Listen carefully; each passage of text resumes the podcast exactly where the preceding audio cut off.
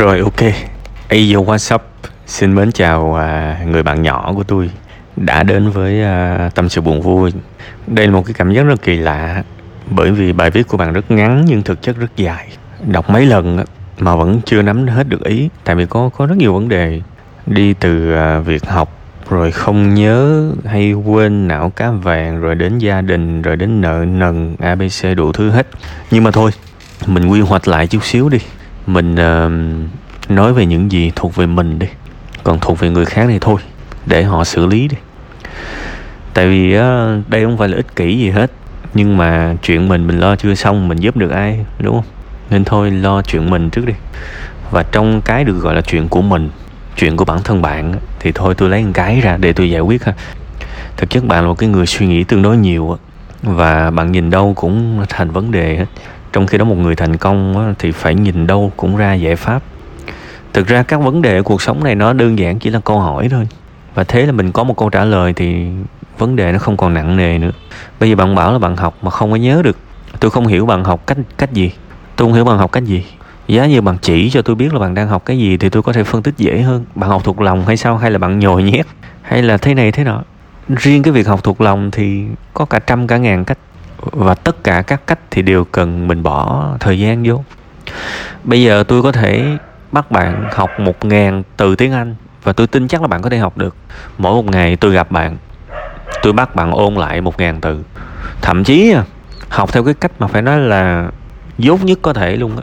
In 1.000 từ tiếng Anh đó ra trên giấy, mỗi ngày bạn gặp tôi bắt bạn nè đọc hết 1.000 từ tiếng Anh cho tôi, rồi đọc đi. Ví dụ như kind có nghĩa là tử tế, rồi stop có nghĩa là dừng lại. Ví dụ như vậy. Bạn không cần biết, bạn không cần nhồi nhét gì hết, bạn không cần phải ráng nhớ gì. Bạn chỉ cần đứng đó bạn đọc cho tôi nghe. Đọc hết 1.000 từ. Ok, tôi kêu bạn đọc lại một lần nữa 1.000 từ. Ngày hôm sau gặp lại, đọc lại 1.000 từ đó cho tôi. Thì tôi khẳng định với bạn 2-3 tháng là bạn nhớ hết, đúng không? Vậy thì từ cái ví dụ đó, bạn trả lời cho tôi biết các bạn thiếu cái gì. Bạn thiếu sự ôn tập. Bạn không hiểu về học thuộc lòng là cái quái gì. Và tôi tin chắc là các bạn học đúng theo cái kiểu học vẹt luôn. Bây giờ tôi già như thế này rồi mà tôi còn học thuộc lòng được. Bạn có chút xíu đó. Đầu óc của bạn còn chạy rần rần. Bây giờ so sánh đầu óc của bạn với đầu óc của tôi ấy, thì đầu óc của tôi là một chiếc xe đạp cũ kỹ, còn đầu óc của bạn là một cái con xe côn tay. Nó máy nó bốc lắm, không so sánh được. Tôi hiểu rằng xuất thân, hoàn cảnh gia đình của bạn là một cái điều sự tiêu cực, và nó ảnh hưởng rất nhiều tới suy nghĩ của bạn. Nhưng mà bây giờ ở cái tuổi của bạn là cái tuổi mình phải chịu trách nhiệm cho cuộc đời của mình. Mình phải chăm sóc bản thân mình mỗi ngày. Có hàng triệu người học phổ thông, có hàng triệu người học đại học. Đó là một cái chuyện mà nhiều người làm lắm, chứ đâu phải là đó là một cái gánh nặng của riêng mình đâu. Và sau này khi mà ra đời thì có hàng triệu người đi làm giống mình. Và cái việc thành công trong từng cái địa hạt mà mình tham gia, nó phụ thuộc vào cái sự cố gắng và cái sự thông thái trong lựa chọn giải pháp của mình. Bây giờ tôi thấy mà học cho giỏi, ví dụ những cái môn mà thực hành thì làm bài tập thật nhiều. Đơn giản vậy thôi.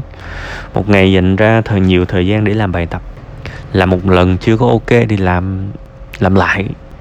Làm riết là thành thạo chứ gì đâu. Mình phải tư duy học giỏi là như vậy á. Chứ bạn đang nghĩ tư duy học giỏi là gì vậy? Học giỏi không có nghĩa là học không sai. Học giỏi không có nghĩa là học một cái là vô liền. Những cái đứa thần đồng đó thôi kệ bà.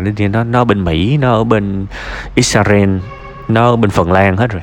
Còn những cái thể loại mà chắc chắn không phải là thiên tài giống như tôi và bạn, thì cái sự tư duy của tôi học giỏi có nghĩa là tôi làm đi làm lại cho tới khi nào nhuyễn thì thôi. Toán lý hóa đúng không? Làm bài tập thật nhiều đi. Có cái gì đâu. Đừng có nghĩ nó là cái gì đó khủng khiếp, không thể vượt qua. Hàng triệu người đã làm được thì mình cũng sẽ làm được. Khi nào một cái chuyện gì đó mà dân số chỉ có tầm trăm người làm được thì công nhận nó khó. Còn đằng này bao nhiêu thế hệ, hàng triệu, hàng chục triệu người làm được thì mình cũng sẽ làm được, vì nó là số đông làm được mà. Mới cứ ngồi đó mà buồn. Bây giờ dành thời gian đó làm bài tập. Mua một cuốn sách bài tập về làm. Làm hết lên mạng tải bài về làm tiếp. Ví dụ cái bất phương trình đó đi. Bây giờ học thấy nó khó đúng không? Làm sai hoài, ok không sao. Sai thì nhìn sách giải. Đầu tiên là mình làm. Sau đó mình kiểm tra trong sách giải thấy nó sai đúng không? Ok, phân tích lại có sai chỗ nào, rồi nhớ cái sai của mình, làm lại bài khác. Làm lại, riết cũng giỏi à. Người ta giỏi là vì vậy đó, chứ không phải giỏi là học một phát là vô ngay. Bây giờ chơi đàn cũng vậy.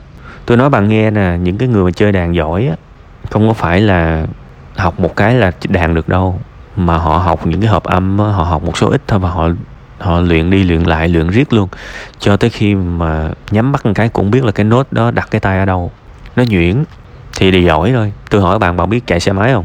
Bạn biết chạy xe máy không? Nếu biết thì học hành nó cũng y như là chạy xe máy hoặc là chạy xe đạp vậy đó. Chạy riết nó nhuyễn, va chạm thực tế riết nó thành bờ rồ, đơn giản vậy thôi. Tôi hỏi bạn biết chơi game không? Hay là bạn biết một cái sở thích gì không? Cái học giỏi có nghĩa là tôi làm riết cho tới khi nhuyễn đó, vậy thôi, chẳng có việc gì khác cả. Phải tư duy như vậy. Còn bây giờ học thuộc lòng, ok, học thuộc lòng thì mấu chốt vẫn là phải dành nhiều thời gian cho nó. Tuổi của các bạn là tuổi có nhiều thời gian, chứ không phải không đâu. Bây giờ bài học chép trong tập đúng không, đọc lại nó đi. Trời ơi, như mấy cái thằng già như tôi đọc cả một cuốn sách 500-600 trang. Thì bây giờ những người mà đầu óc còn đang chạy ngon như các bạn đọc một cuốn sổ 100 trang à, mà cái chữ nó cách ra quá trời luôn. Đó không phải là vấn đề. Hãy đọc cái tập cuốn sổ của mình giống như là đọc sách vậy đó. Đọc đi đọc lại, đọc tới đọc lui, đọc chăm chú, bỏ nhiều thời gian vô cho nó đi, chăm sóc nó đi, là bắt đầu mình có những cái khái niệm về nó rồi. Rồi bây giờ mình qua tới cái bước thứ hai. Sau khi đọc xong mỗi trang, đóng lại, hỏi bản thân mình vừa đọc cái quái gì vậy nhỉ? Để làm gì? Để recall có nghĩa là nhớ lại, và nhớ lại là một trong những cách tuyệt vời nhất để học thuộc lòng. Nhưng cũng đừng có gấp, cứ làm đi làm lại vài tuần thì rồi sẽ nhớ thôi các bạn. Các bạn không hiểu, học tập thực sự nó cũng là một cái dạng lao động trí óc. Bạn có lao động trí óc, cái thứ bạn đang làm bạn có thực sự lao động không? Đó là lao động nha, và lao động thì không có sướng đâu. Đã gọi là lao động là không sướng nha. Bạn đang tư duy hoàn toàn sai về học tập và học giỏi. Mới học giỏi là học được hết. Điều quan trọng là bây giờ bớt thời gian để buồn đi, dành năng lượng cho thứ mình học. Nếu đương nhiên á, lẽ ra tôi phải khuyên các bạn là phải sống tích cực hơn, thể dục thể thao này nọ, nhưng mà thôi, bây giờ bạn cần lấy là sự tự tin bằng cái việc học trước cái đã. Bạn phải thành thật với bản thân bạn là một ngày bạn dành thời gian để làm gì. Thành thật nha, tập cái sự trung thực từ khi còn 10 mấy tuổi đi, để sau này mà quen là cứ xạo với bản thân mình riết à.